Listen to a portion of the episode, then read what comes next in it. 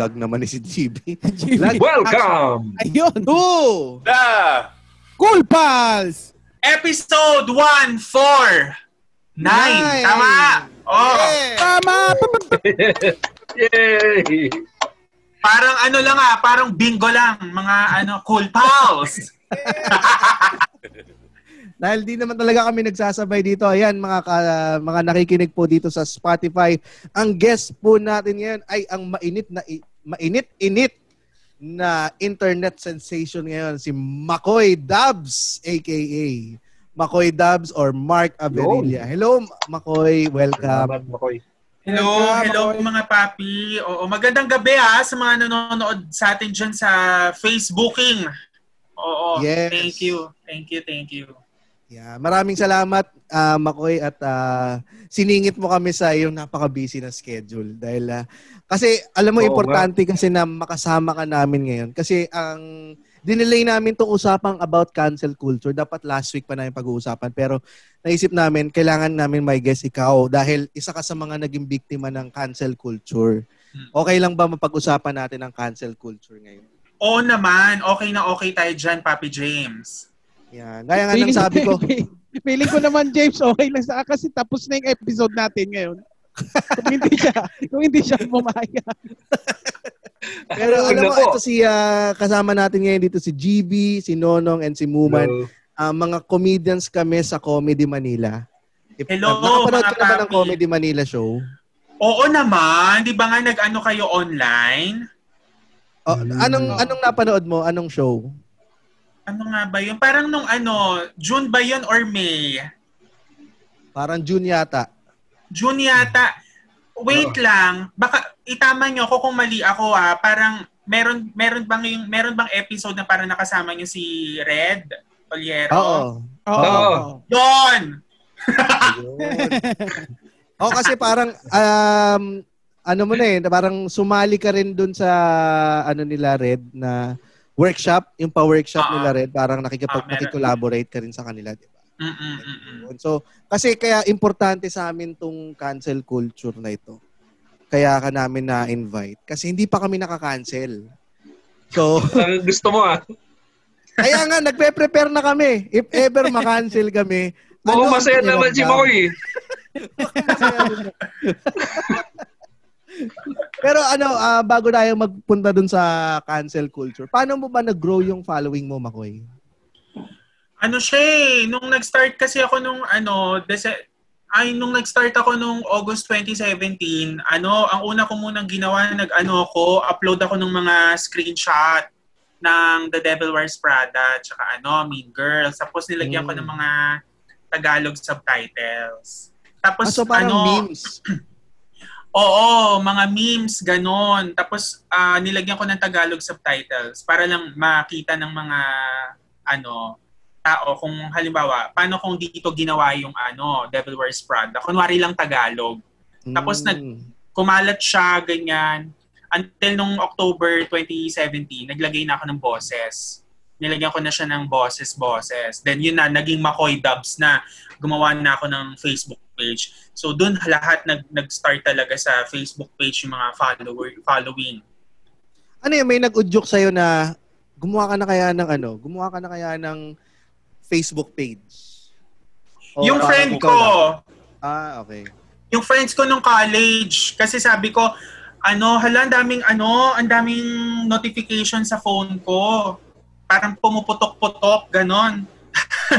Tapos namamatay na siya kasi nga vibrate. Pwede nga gawin laruan, charot. Tapos sabi ko, ano kayang pwedeng gawin? Ganyan. Eh gusto ko naman magpatawa din. Sabi niya, gawa ka na ng page para lahat ng mga gagawin mo, doon mo na ilalagay. Hindi niya dyan sa Facebook mo. So doon siya nag-start, papi. Eto nga, sabi nga ni Ads Gantioki. Yung stops. Ayun ba yun? Yung tinitingnan ni parang Miranda? Oo, yung hindi kasi ako sanay sa mga ganitong stuffs. Eh di ba wala namang word na stuffs? Oo. Tapos yung ansama ng tingin sa kanya ni no? Ni Miranda. Oo. As ito pa, yung sinabi ni Lou, yung ganda ka. Ito na yung sa Mean Girls. yun na yung ganda ka, yung shilemet, yun na yung nag-start. Yung mga catchphrase na ganda ka, ganun. Yun na siya nag-start. So yun yung mga usual content mo? Noong una, ganyan yung mga ina-upload ko, mga dub-dub video, mga may boses ko. Tapos, nung nung mga di kalauna, naggagawa na ako ng mga vlog, mga short clips, tsaka mga comedy skits. Yan. Sa TikTok. TikTok. Mm-mm. So this year lang yun? So parang this year lang? This year lang siya. This year lang. Nung so January. Mabilis ka? Ayan, mabilis sabi. Yung pagdagdag ng ng followers mo? Alam mo, ang hirap din kasi Papi yung growth kasi ng Macoy Dubs, hindi siya yung biglang bulusok. Uh-huh. Hindi siya yung parang miniya na talagang isang upload ng video, talagang kalat lahat. Yung akin parang kakalat, tapos yung iba stagnant, hindi pinapansin.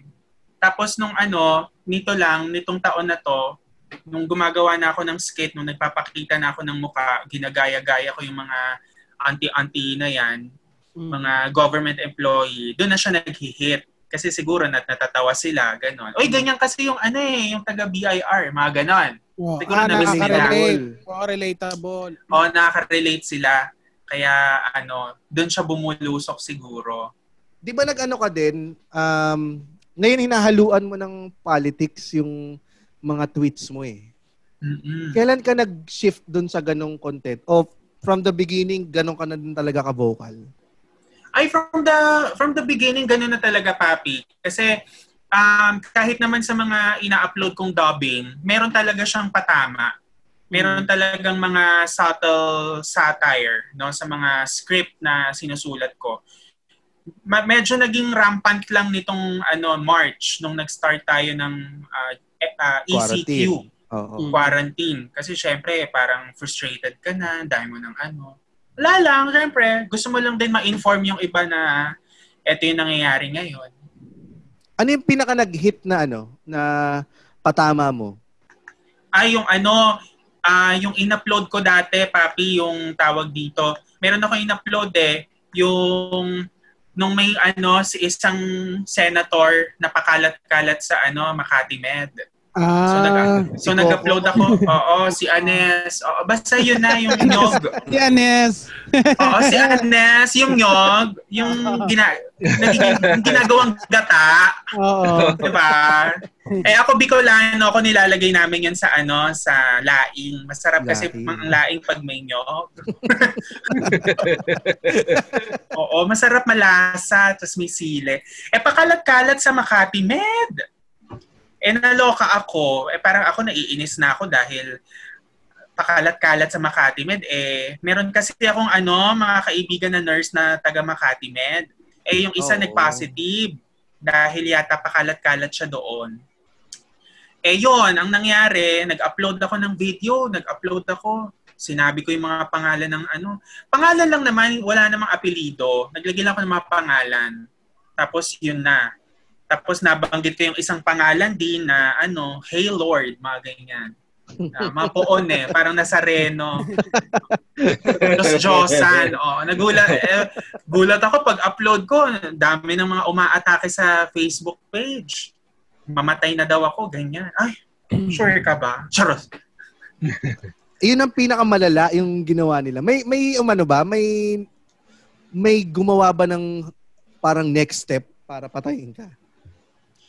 Wala naman. Awa ng Diyos. Kumakatok ako ngayon sa sa kahoy Gusto ko pa makapunta ng Parang dinedare mo, James eh. Ay, gusto tunax ko pa na yan. Tunax. May mga may mga tumatak na comment. May mga tumatak ba sa'yo na comment doon na hindi mo... So, pwede tayo mag-top 5. Oh, yan. Pwede tayo mag-top 5. Top 5 comments na hindi makalimutan, Macoy. Number 1, daw, bading daw ako. Bakla ka talaga, ganyan.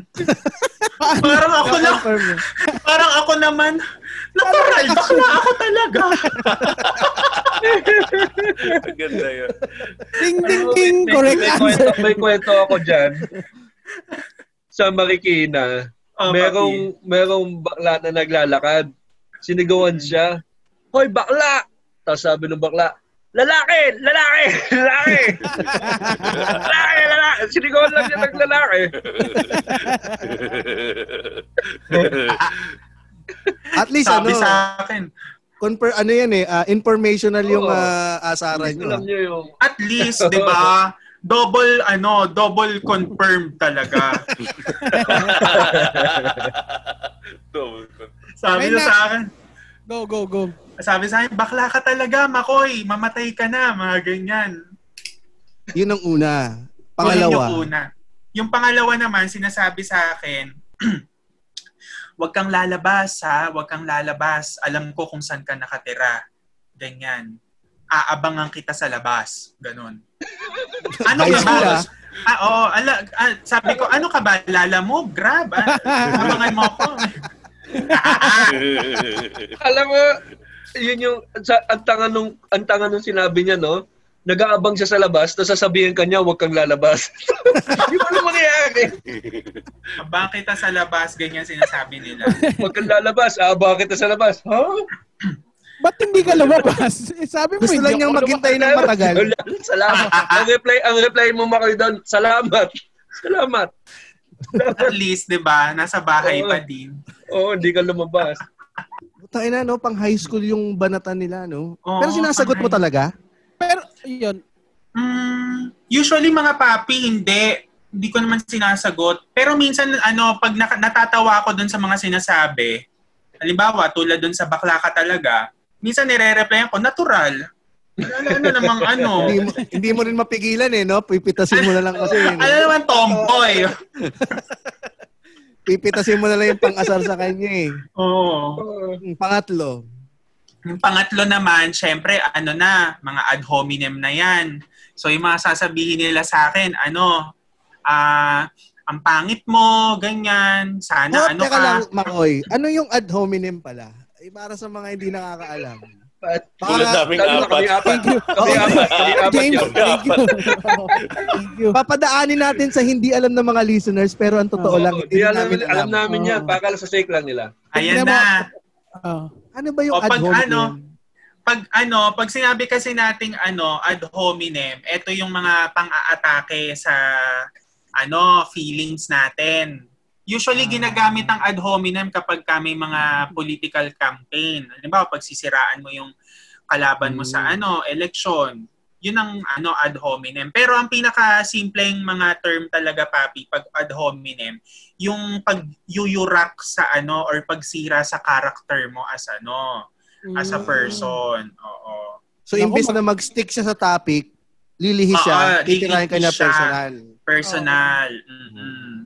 Ano yung sasabihin mo, no? Hindi, magagamit pala sa iyan, James. Na mga ulpal. Ad hominem. Wingardium Leviosa. Para ano yung example na ad hominem nga ulit? Yung kanina, yung top 3?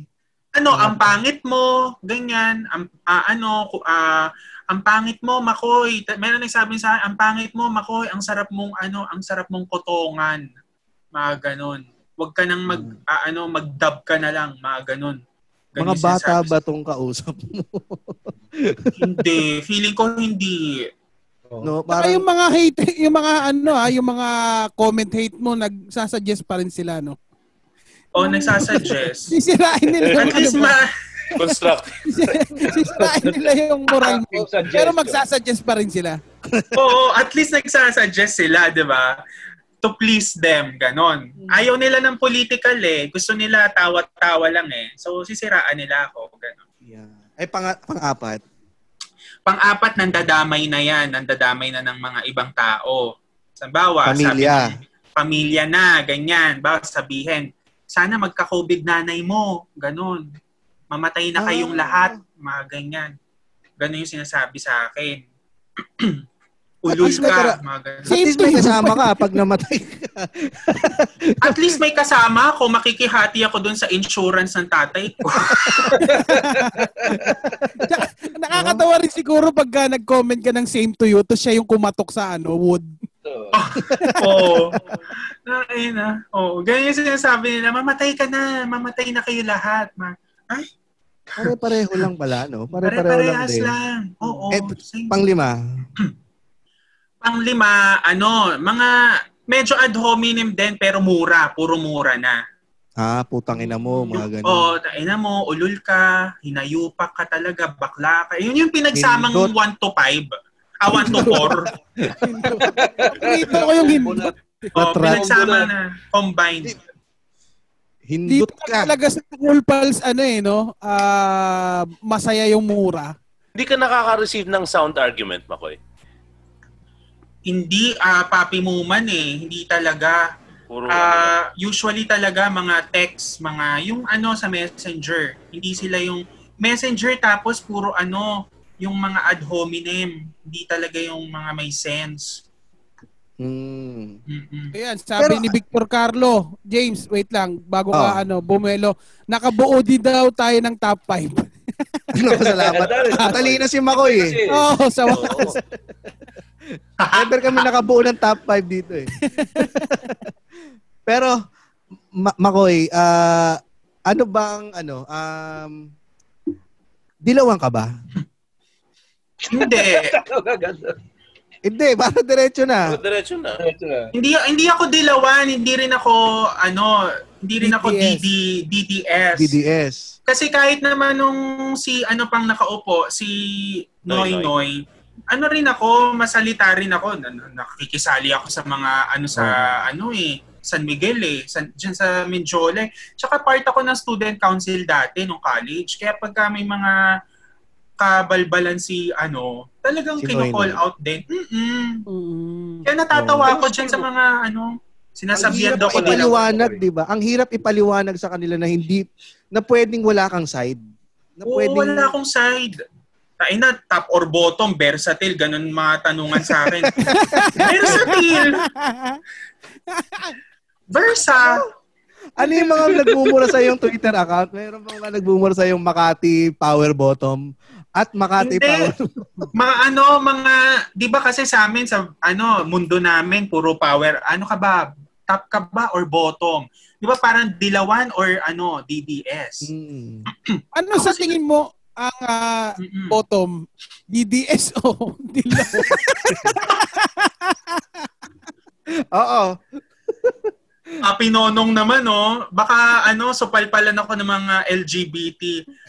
Ano siguro? Nagsabi. Wag yun. Hindi, pero ano, siguro, ano talaga, ganun ang sinasabi nila sa akin. Dilawang ka, bayaran ka, ganun. Ay, pero ang totoo niyan, versa ka talaga. Hindi, bottom ako talaga. Bottom ako. Ay, sa mga nakikinig na top. O, sa mga top dyan. Papi, ano ang Facebook page natin? Subaybay ang The Cool Pals. The Cool Pals. The Cool Pals. Pero hindi tayo naka-live dun sa mismong page. Dito lang tayo sa group namin. Dito lang. Sa e-ere naman to. Sa Spotify. Spotify. Oo. Bottom ako mga papi. At least, no? Alam natin. Hindi mo nasabi yan sa Rappler na interview mo, no? Rappler kasi yun, eh. Pag nalaman ni Maria Reza, baka ireto ako. Sila mama, dito lang ata nagsasabi ng mga top or bottom. Pati si mama po, dito rin nagsabi ng ganyan eh. Si mama po? Oo, si mama po. Hindi naman namin tinatanong. Kaya ayaw mag-guess ni Tito Boy eh. Ayaw mag-guess ni Tito Boy sa amin. Ayaw ni Tito Boy. Oo, yun lang talong lang. Yun lang actually lang ang talong namin kay Tito Boy kung mag-guess eh. Tapos na episode. 1 minute lang. Ganun lang. Oo. Yun ang pinakamaraming views. Talaga. Yun ang pinakamaraming listen. Kasi yun lang ang talong. May pahabol pa yun eh. Abangan ka. Backlickbait eh. No? Pero ano, Macoy, paano ka kailan mo nagawa yung Auntie Julie mo na character? First character mo ba yun? Hindi, papi. Ang una kong character, ano, Papi James, yung mga, ano, mga chismosang kapitbahay sa TikTok. Yun talaga yung una, yung si Brenda tsaka si Luz Biminda. Yun ang unang kong character. Kasi nga parang, ano na eh, kating-kating na yung puwet ni Luz Biminda tsaka ni Brenda sa bahay. Hindi na sila makapag-chismis. Kasi nga, ano, ECQ. So, yun ang ginawang ko ng, ano, yun ang ginawang ko ng character. Tapos, yung next, ano, mga government employee. Yan. Ah, yung masungit na nagtatype. Oo, na... yung mga taga-immigration, ganun. Ah, and then, lahat to based on experience, no? Based on experience yon, Papi GB, talagang nasungitan na ako ng taga-BIR. Talagang ano, yung pagtatak niya, talagang lakas. Bumaon sa last page. Bumabaon sa last page. Talagang kita mo, yung di ba ano yun, minsan embossed. Hala ka, umabot sa, ano, sa third page. Tapos minsan, Papis, ano, yung, ano ba, magtataktak siya, bigla siyang titigil. Tapos bigla siyang ano, hoy, hoy, anong merienda mo? Ireserba mo ko ng Biko. Ireserba mo ko ng Biko. Tsaka 3 PM ano. 3 PM na kasi. Dumating na yung maglalako.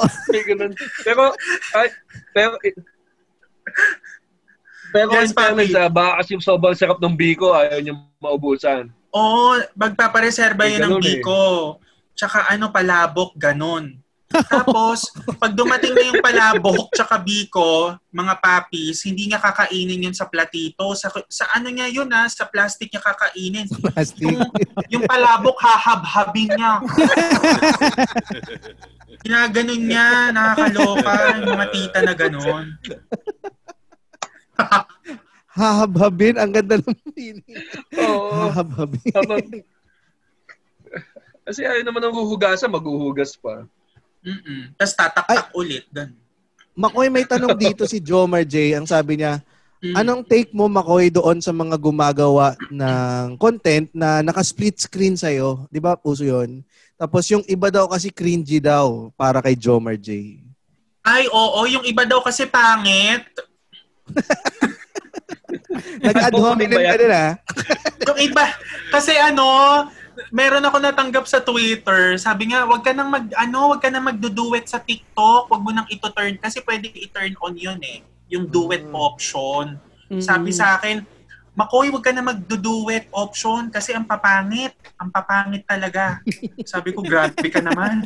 Sobrang disappointed ng mga 'yun. Nagsabi. Tapos pinanood din Macoy, tapos tinurn off niya. Papi GB, hindi ko naman siya tinurn off. Pero okay. Ano, naka-on pa din. Pero nung nakita ko, may iba talaga quality. May iba parang, oo, magsaya tayo para talaga ito sa ekonomiya natin.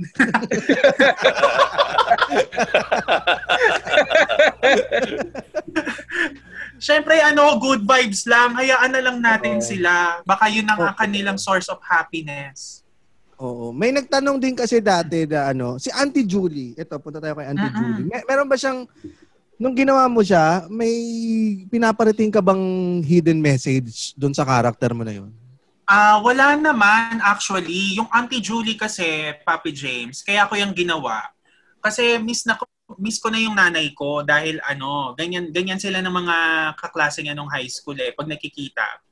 Tapos sinasama ko sa mga dinner, ganyan. So siya talagang inspiration ng Auntie Julie. Pero ano naman yan, ang parang ipinapahiwatig ko naman as Auntie Julie, eh siya yung tita mo na ano, liberated. O baka sabihin na naman ng iba, dilawan ha, liberal. Hindi gano'n ha, liberated. Ibig ko sabihin, mabait. Bottom, gano'n. Oo, yung, di ba yung mga, ano ba yung mga lines na sinasabi mo kay Auntie Julie? Yung, di ba yung parang pinakilala mo yung anak mo dun sa isang mong inaanak? Parang gano'n. Yung parang, hey, nagpo-promote, parang, hey Cassandra, you bless to Auntie Fran, gano'n. She'll give you 1,000, mga gano'n. Tapos pagkabigay na niya ng 1,000, bigay mo sa akin 1,000, ang ibibigay ko sa iyo, 200 na lang. May cut si mama. Oo, syempre ako yung manager eh. Pero ano, parang ano lang din eh. Yung relatability factor lang din. Yun yung tingin mong nakapagpa-viral sa kay Tita Auntie Julie, di ba?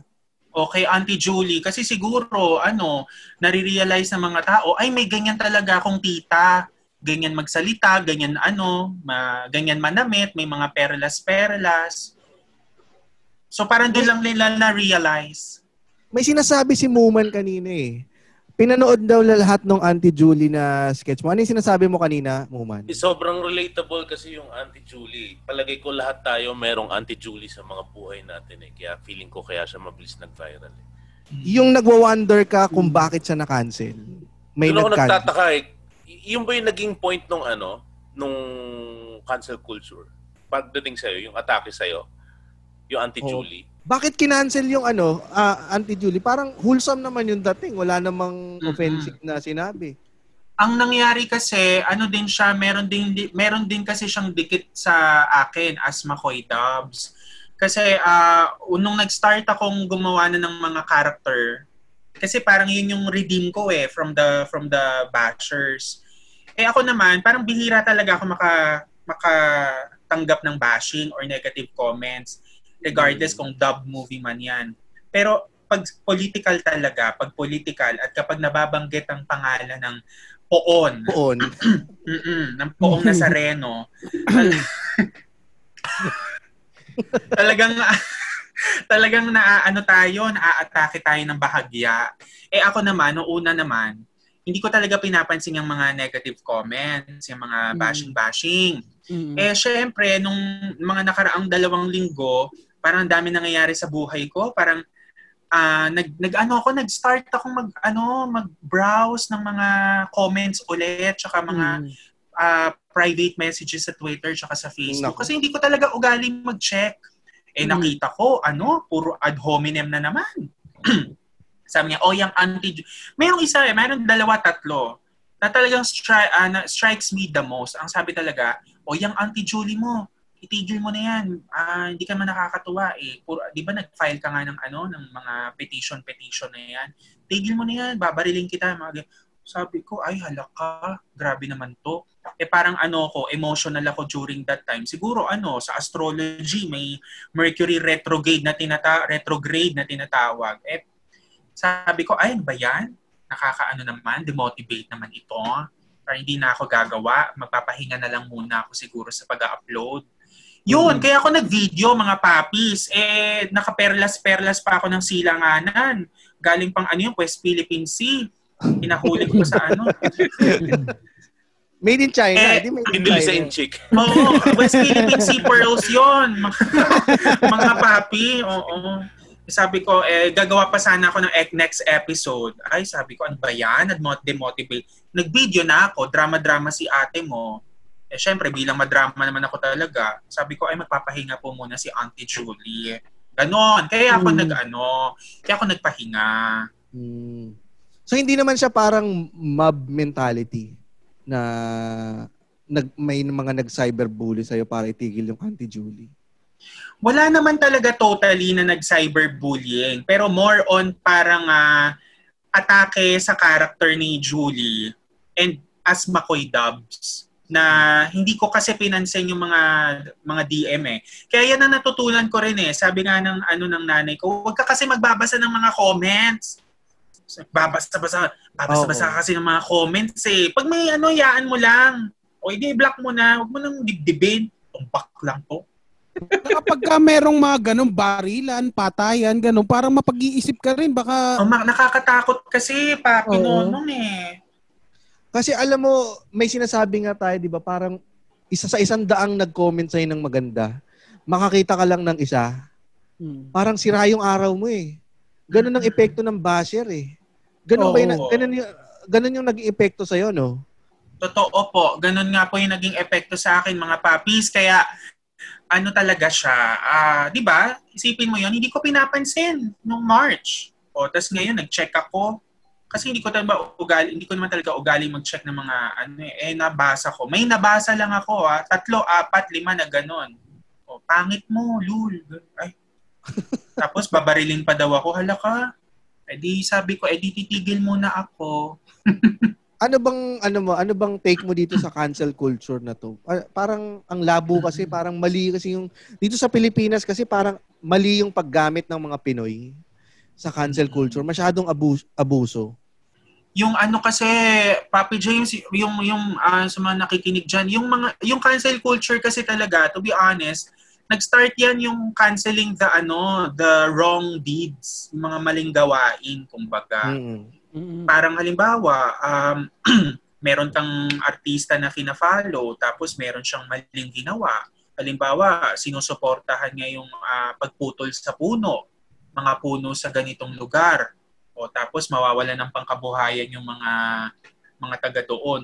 O yun dapat yung mga kinakancel, kumbaga, in reality, di ba? O bakit ka magpuputol ng puno? Dapat nga nagtatanim pa eh. O yun ang ikakancel mo, di ba?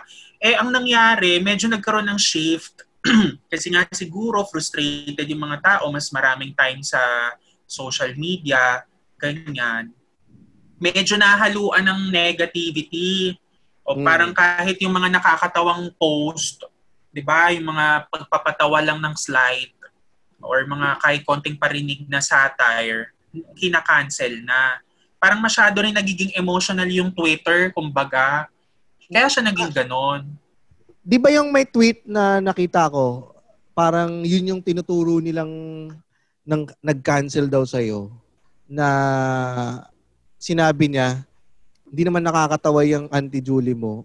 Bumalik ka na lang sa pagdadab, Macoy Dub. Parang yun ang tinuturo nila eh, di ba? Isa din ba yun sa mga nakita mo? Isa yun sa mga nakita ko, pero hindi ko siya tinake as... So... Parang ako lang ba, pero hindi ako natatawa sa Auntie Julie. Maybe because wala akong tita na social, mga ganyan. Di ba? Kasi iba hindi naman makakarelate eh, dahil baka nga wala namang ganun siyahin.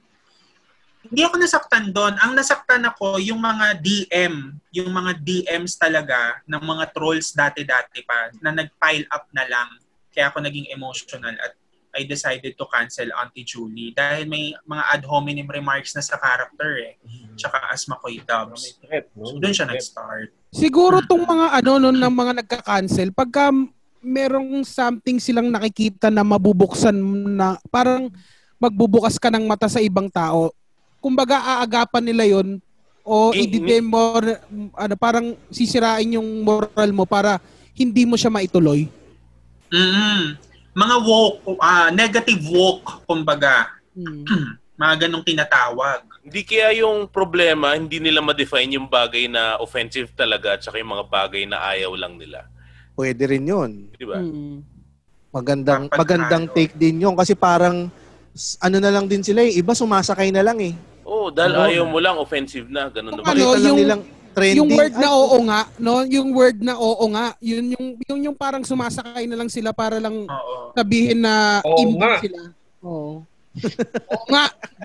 Oo nga, ganyan. Sumasakay. Pero I think yung mga ibang nagko-comment are fans of you, Macoy. Fans ng dub mo. Yung nagda-dub ka. So nung nag-anti ka, parang gusto niya lang doon ka bumalik ka sa kasi yun yung favorite ko. So may mga ganong klaseng mga fans ka na loyal doon sa dubbing. So doon sa dubbings. Tapos sabay babariling kita. Di ba? Biglang ganon, babariling kita. Bumalik ka sa Auntie Julie. Macoy, maraming mga fans na bumabaril sa mga idol nila. Oo. Si Selena. Macoy, pagdating doon sa... Sige, sorry. Go, Moman. May tip ako sa'yo, Macoy, pagdating sa negative DM. Pag may nag-DM sa'yo, sabihin mo, tuwing narinig mo yung notification mong tumutunog, nilalabasan ka. So, wag ka mo sila tumigil. More! Patayin nyo pa ako. Sakto yan, Papi Moman. Total, bottom ako. Basta merong protection. Macoy, nasabi mo kanina ang toxic ng Twitter. Tingin mo, dun sa tatlong social media, alin ang pinaka-toxic? Paano mo i-describe yung Facebook, Twitter, tsaka IG? Alam mo, mga papis, ang Facebook talaga, pugad. Pugad talaga, day. Pugad ng fake news. Pugad siya ng fake news. Toxic din ng mga matatanda, no? Matatanda sa social media. Mga chismusa, pugad ng fake news, tapos mga nagsishare-share ng mga articles na mali-mali. meron nga nakita noon, sinabi niya yung saging daw, pag kumain ka ng saging, 3 saging, gagaling ka sa COVID. Hindi ka magkaka-COVID. Di ba totoo yun, boy? Hindi naman totoo yun. Ngayon lang namin nalaman. Papasok mo sa puwet. Papasok mo sa puwet. So ano, suppository, ganon. Pero syempre toxic. Toxic ang Facebook, kumbaga in terms of mga boomers, di ba? Yung mga lolo-lola na nagsha-share ng fake news. Toxic pek kasi fake news, ano siya eh, kumbaga breeding ground ng fake news. Twitter naman, mas maraming kabataan. So, ang problema naman sa Twitter, kaya siya nagiging toxic kasi pagka merong isang social media personality na maraming followers, tapos meron siyang sinabing statement, o tingin nyo, ganito-ganyan nga, mga chika-chika boom-boom. O tapos ano, oo nga no! O, di ba yung tulad kanina? Oo nga, no? O, ayan na. Cancel na natin yan. O, yan na, dyan na nag-uumpisa yung mga toxic sa Twitter. Dati yung Twitter, ano eh, nung college ako, yung Twitter, ano eh, on my way to school, ganyan na, mga tweet, di ba? Tatae lang ako. O, ganun lang. Eating siomai now. O, ganun lang. Dati ganun din naman ang Facebook eh. Nagsimula din sa ganun yun eh, di ba? Feeling, ano, I'm sad right now. Mga ganun. Oh, ganun. Feeling sad. Ganyan. James Caraan is feeling motivated. My God, di ba? Pero yung IG naman, yung IG, parang wala siyang pakialam sa mundo, no? Yung IG... Basta magpo-post ako ng bikini pics. Opo. Yung IG naman, hindi naman siya sing toxic ng Facebook and Twitter. Pero syempre, kung ikaw naman, medyo pessimistic ka, eh yan ang pinagmumula naman ng inggit. Sana na, ano, sana sexy din ako. Sana ganyan din yung, ano, ko mga halaman ko. Di ba, makukumpara mo naman. Oo, sumangayin yan, no? Yung halaman. Pati sa halaman mo, magkaka-hater ka, no? Kasi sobrang ganda ng halaman mo. Sana ganyan din yung, ano, ko. Sana ganyan ako kaputi. O yung mga pampapute, ganyan. Diyan yan, sa Instagram yung nag-uumpisa. Maganda nga sana. Sana, no? Nakita nga yung picture.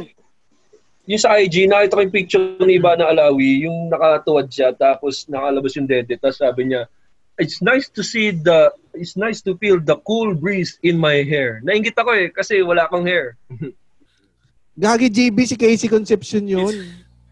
Si Casey Concepcion ba yun? Oh. Nakalagay na ka, it's me, Casey Concepcion eh. JB Labrador, dede lang kasi tinignan ni JB. Mahirap magbasa pag nagjajakol. Kasi ganun na nakikita ko, panayat ako na dead. Saka ko, ay si Iba na Alawi to. Si GB ang Facebook ng Cool Pals eh. Fake news. Si Casey Concepcion pala yun. Si Casey Concepcion. Meron kasing... Alam, totoo yung sinasabi ni Macoy na inggit eh. Kasi minsan, yung ano, di ba may mga, ano, naglalaba lang si Iba na, may magko-comment doon na, sana, sando na lang ako. GB, speak of canceled, may nag-comment dito, pangalan, Jeannie Lakay. Ako naiinggit kasi wala akong dede. Lakot ka, Lika. Nakikinig ka sa ako. Labas na kami dyan, GB. Labas kami dyan, ha? Ito may tanong. Feeling ko mag-a-apply sa atin. Maganda yung tanong nito ni Earl R.B. Lampitok. Tama bang mag-sorry or mag-explain sa offensive tweet or joke na pinost mo 10 years ago tapos hinalungkat lang ng kung sinong tao? Example nun, si Kevin Hart. Alam mo, madalas din nagiging biktima ng cancel culture ang mga komedyante. Dahil nga, nung time na binitawan nila yung joke, eh hindi pa ganun ka-politically correct yung mundo. Tapos pag hinalukay nila, makikita nila na, ay, hindi na ito applicable sa society ngayon. Eh di, kakancel ka namin. Anong tingin mo doon? Ikaw muna, Macoy. Dapat bang mag-sorry? Ako sa tingin ko, ano, ba't ka pa magsosorry? Hindi mo naman siya, ano, di naman ikaw nagpapakain sa kanya. Hindi, ibig ko sabihin, parang ano, parang halimbawa, kung ikaw ay merong nasabi dati, tapos, tingin mo masakit yung nasabi mo, tapos nakahalungkat. Parang di ba sikat yan sa mga celebrities talaga na sobrang sikat tapos nakahalungkat yung past? Mm. Eh yung mga ganun naman, ako ang take ko sa mga ganyan, papis. Huwag kayong mag-sorry, hayaan nyo na. I mean, bakit pa nyo papag-aaksaya ng panahon ng energy? Eh, hindi mo naman cargo yung mga ganyan. Pero kung halimbawa lang, depende rin sa senaryo. Halimbawa, kung medyo related sa politics, tapos nagkamali ka ng inendorso, eh yung mga ganon pwede mag-sorry, di ba? Discretion na yun ng, nung nagsabi. Pero pasensya na. Oo, pero pag joke, eh, di mo naman cargo lahat eh. Parang don't give an F, sabi nga nila. Paano kung iba yun yung ginawa? Eh. Iba yung, pag sa joke kasi, nalungkat, iba yung comedy noon eh, compared, iba yung allowed noon sa hindi na allowed na yun. Tsaka nagbabago yung context eh. Tipin mo ha, yung going bulilit pare, merong suicide gags yan. Yung tatalon sa building, going bulilit yun ha. Kung hinalungkat nila yun, pwede nilang pa-cancel yung going bulilit. Sabihin nila, gumawa kayo ng jokes na suicide, masamang suicide, hindi ang ginagawang biro.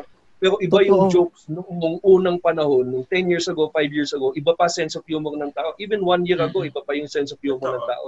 Kasi ang dami nilang sinasabing hindi pwede ngayon. So, hindi nila pwedeng halungkatin yan tapos ikukusipay ka nila.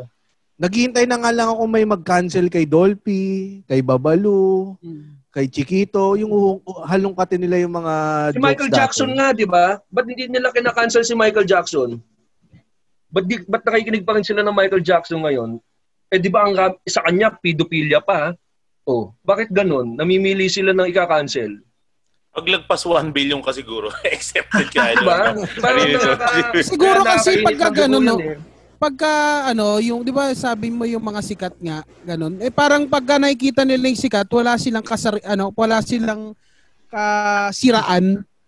silang kasiraan sa pagkatao nila na nakikita ng mga tao. So pagka yung ibang hater nila, maghahanap sila ng ano para lang may masumbat dun sa tao na yun na sikat, parang gano'n. Tsaka ang laking boost kasi sa sarili nung nagka-cancel eh, na napabagsak ko tong higanting to.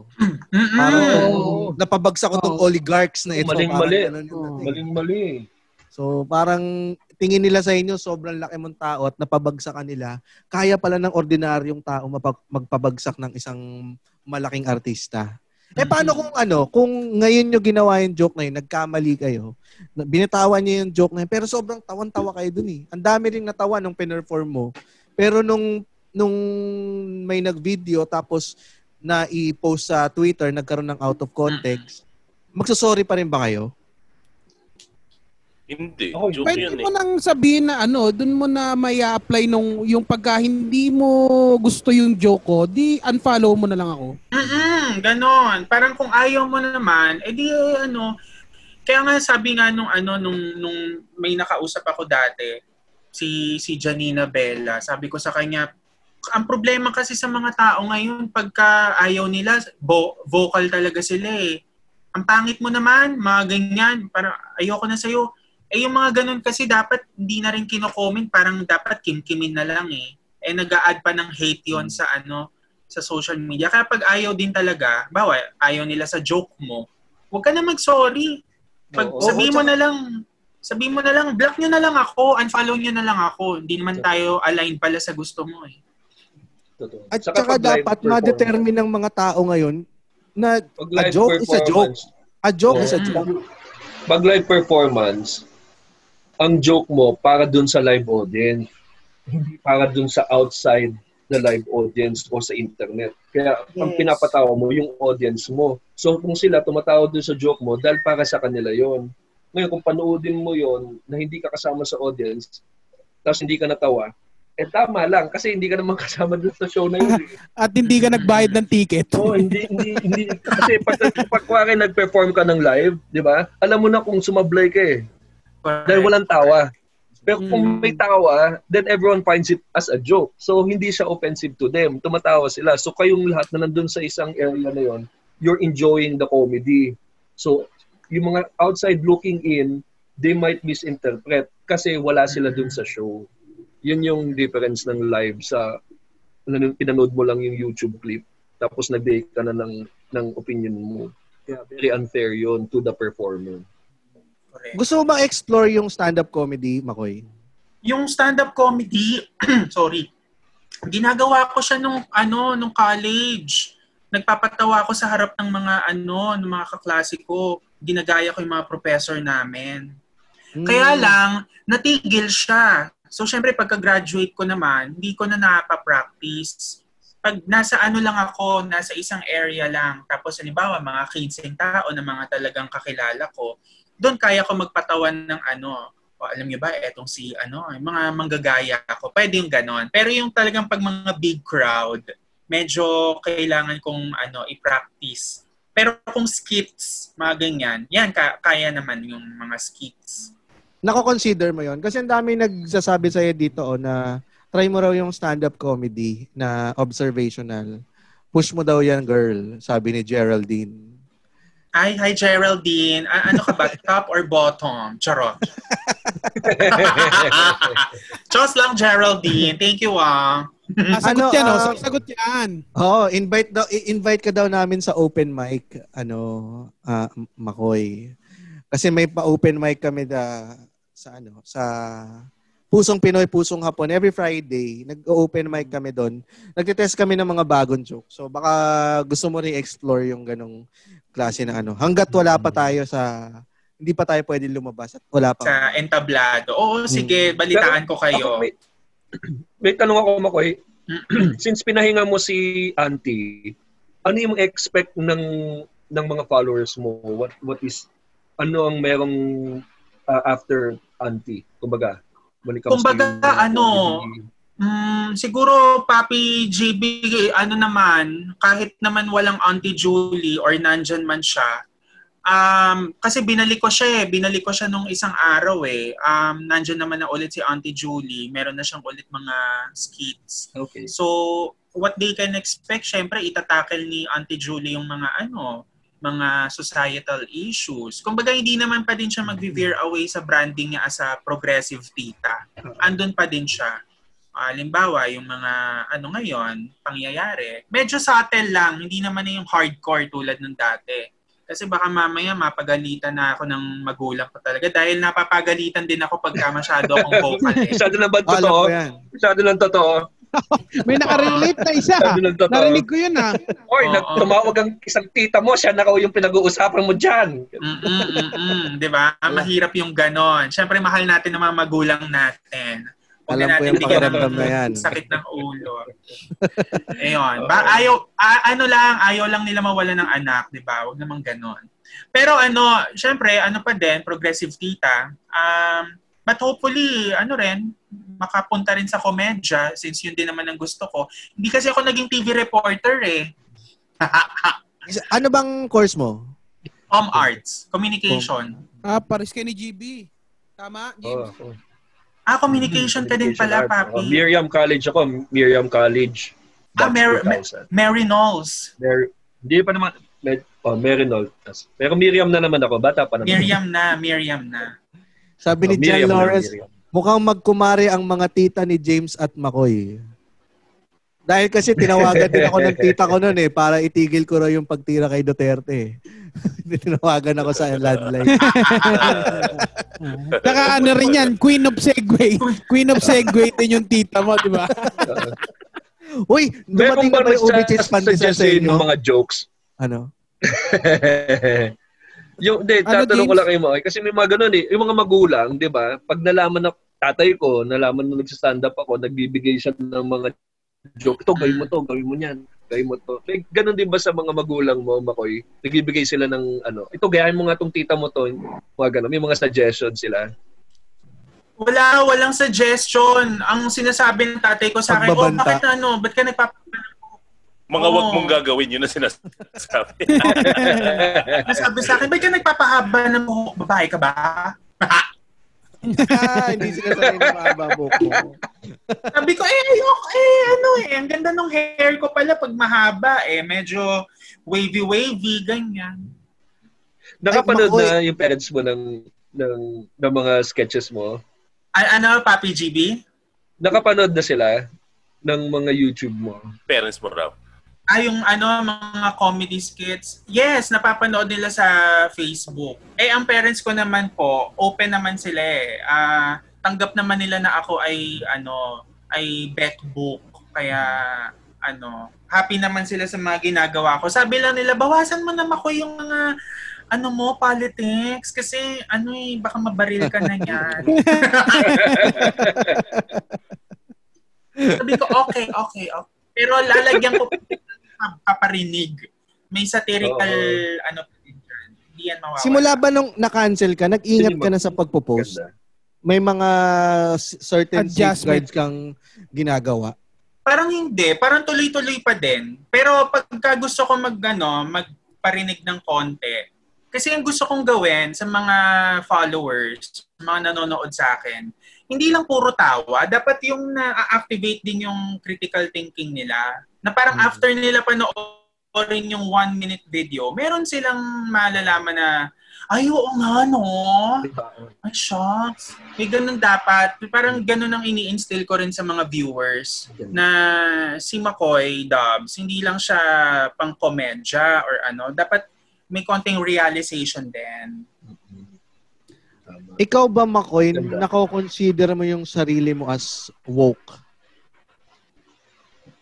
Woke millennial. Woke millennial? Woke millennial, yes. Pero yung woke na hindi puro ano, rant. Yung woke na dapat may ano ka, meron ka ring substance, kumbaga. Ano ka ba? Easily offended ka ba? Mabilis ka bang ma-offend? Ano, ano yung mga bagay na nakaka-offend sa'yo? Kapag ka meron ng ano, kapag ka meron ng halimbawa yung atake about my physical appearance, halimbawa ganyan, or my sexuality. Pag ganyan, na-offend ako pag ganyan. Halimbawa, bakla ka talaga. Parang akin naman, bakla naman talaga ako eh. Ba't mo pa inaano? Parang, minsan naano ako sa ganun eh. Naiinis ako ng very light. Pero ang talagang nag-aano sa akin, yung nakakapagpahina, yung ayaw na ayaw ko talaga, yung mga atake na ini-involve yung ibang tao. Yung pamilya mo, ano, sana magka-COVID kayo. Mga gano'n. Ay, pagka gano'n, naloloka na ako. Ayoko talaga ng gano'n, papi. O kasi pwede mong, ano eh, baka sisihin mo yung sarili mo kung may mangyari man na, alam mo yun, yung comment, di ba? Parang, baka dahil nga sa ginawa ko, dahil kaya nangyari itong sitwasyon na to. Kasi kaya ganun eh. Ako sa joke, Macoy, na-offend ka na sa isang joke? Ay, sa joke hindi. Kasi ako, parang as a comedian na nagpapatawa sa mga kaklase ko ever since high school, sanay ako sa biro. Halimbawa, hindi ako napipikon sa mga biro.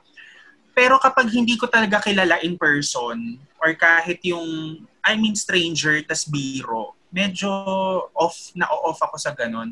Pero pag yung mga ganito naman na may idea ko sino yung kausap ko, pag nagbiro sa akin, walang ano sa akin, walang kaso.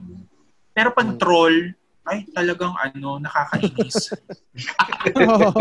May binring up dito si Doc Diane Chris.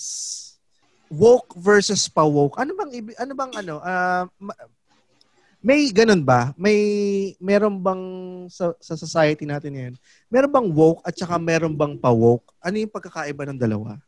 Meron. Yung woke, ano talaga, yung talagang kilala mo na ever since, nagbibigay na siya ng mga statements. Halimbawa, pagka may mga nakita siyang kamalian, talagang gagawa siya ng paraan para itama yon. Tapos, ginagamit niya yung influence niya or yung following niya to spread what is right, what is the truth. Yung pa-woke naman, eto naman, yung mga biglaan. Yung mga biglaan na lang. Uso kasi. Na parang, oo, kasi parang nakiki-ride. Parang, sila wow. Oo nga. Sila oo nga yan. Oo, ayun, sila oo nga. Team oo nga. Oo nga, no? Yan na yan. Kasi sa may isang woke, merong 10 pa-woke na susunod sa kanya. Yun yung mga taga-oo nga. Yun yung mob. Siguro yan yung noisy lang, pero walang action. No? I-post lang ng post. Tapos pag pag may opportunity na talagang ipaglaban mo yung paniniwala mo, hindi nila i-grab yung opportunity. Totoo yan, Papi. Diba? Tsaka ano, yung retweet ng retweet tapos merong quote, oo nga no. Yun lang kasi na. Pero ikaw as an influencer, meron ka rin, siyempre tayo naman, kami may nakikita rin kaming mga pagkakamali ng ibang influencers eh. May namumuna ka rin ba ng ibang influencers? Kunyari, namumuna! Tinitweet mo ba, kunyari, si DJ Lunyo, yung dati, yung nangyari sa kanyang kagaguhan, yung katangahan ni DJ Lunyo. Oh, yung katangahan. Sabi mo ba yan? Sabi mo na pala sa kanya? Hindi. Mabait ako kay DJ Lunyo, nakausap ko siya eh. Ang nangyari, ang nangyari, Papis, hindi ko siya diretso na sinabihan na parang ano ba yan, ang tanga-tanga mo naman. Hindi ako ganun eh. Pagka alam kong content creator din, hindi ako nang-aatake ng ganun na ang tanga-tanga mo talaga, mga ganyan. Ang ginagawa ko, satire pa din. So ang ginawa ko nung naglabas siya ng mga tanga-tangahan sa Facebook. Ang ginawa ko, nag-tweet ako ng facial reaction ko. Nag-video ako ng facial reaction ko while I was listening to his speech. Pero ang nakalagay doon sa sa caption ko, parang wala akong naintindihan. Ganun lang. Hindi ako yung parang, ang tanga-tanga mo talaga. Tumigil ka na dyan. Hindi ako ganun eh. Parang facial reaction lang. Kasi yung facial reaction ko, minsan natatawa daw sila eh. Yung mga tingin-tingin mong ganyan, yung mga... May sinasabi si GB sa pagpo-post eh. Sa pagpo-post, pagbibigay mo ng opinion in public, lalong-lalo na pag comedian ka. Ano ulit yun, GB? Kailangan nating ma-reiterate ito sa mga comedians din eh, at saka sa mga aspiring comedians. Para ma-handle nila kung paano silang magpo-post online. Hindi yung rant lang. Oo. Sa akin, as a comedian, kailangan, kung magpo-post ka, talagang in joke form pa rin. Kumbaga parang napapatawa mo pa rin yung mga tao dun sa sinasabi mo, kahit na kuwari may pinapahapiyawan ka o meron ka na po ng hindi maganda, parang ang yun yung sugarcoat. Para sa akin yung joke kasi parang nagsusugarcoat siya ng isang mapait na realidad, na yan yung way na para ma-accept mo yung ito yung nangyayari, tatama mo ba o itutuloy lang natin. Pero ang react ng audience mo, natawa muna. Yung katulad sa mo kanina, Macoy, di ba? Tumatawa sila, tas may baon na sila na realization or lumulat sila ng konti dun sa hindi maganda. Pero sa akin, dapat, pag comedian ka, wag rant. Kasi hindi siya nakakatulong. And hindi ikaw yun. Kumbaga, pag comedian ka, dapat joke form para mas madali. At talagang binabasa, saka na-enjoy ng tao. Ba't ka tumatawa? Hindi, natawala ako doon sa susunod. Natawala ako doon sa susunod kong question, kasi gusto kong ano ba? Wala ka, no? Kasi gusto mong sabihin yun eh. Sabihin mo lang kasi kung sino ba yung may komedyo ka ba kilala ng rant lang? Wala. Basahin natin sa comment. Wag mo tignan yung comment. Nasa listahan yata ni Muman yan. Na-OP si Mako. Kasi parang, alam ko ako kasi, personally, kaya ganun ang opinion ko dyan, o paniniwala ko. Kasi, you expect fellow comedians to be able to make you laugh also dun sa mga sentiments niya. Na parang, yun na lang ang refuge mo eh. Na pag nakikita ka ng isang post na comedian, tatawa rin ako at the same time, may gets ko yung pinanggagalingan niya. Pero sa panahon ngayon na ang rami na nagpo-post ng rant, pati ba naman ikaw, as a comedian, rant din ang ipopost mo? Rant pa din. Oo, pwede bang comedy naman, para hindi naman ako maaburido. Di ba? That's one thing, yun yung bigay natin sa lahat eh. Yung mapatawa natin sila. Huwag mong ipagkait dahil kasi nga dapat yung fuel mo magpatawa lalo dahil napipikon ka, di ba? Napipikon ka sa mga nangyayari. Gagawin ko na nakakatawa to.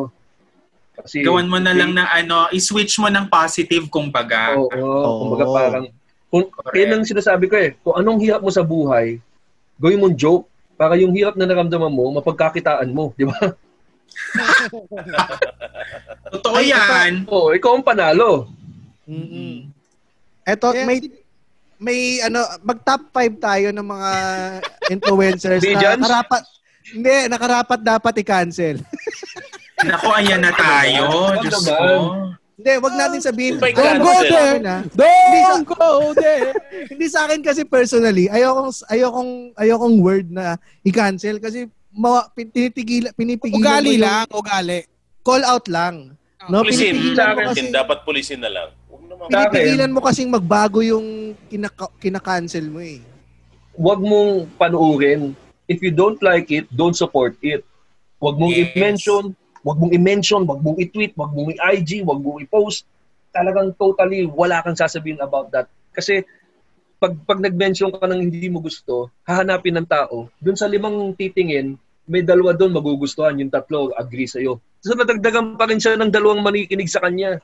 Kasi comedy is subjective eh. Mm-mm. So hindi mo alam, sabihin mo, hindi ako natatawa dito. Ayoko tong putang inang to. Tapos din may tao, sino ba to? Tapos nakakatawa na siya. Tapos naging fan pa. Di ba? Dumagdag ka lang. Ikaw na tuloy yung hater ngayon. Oo.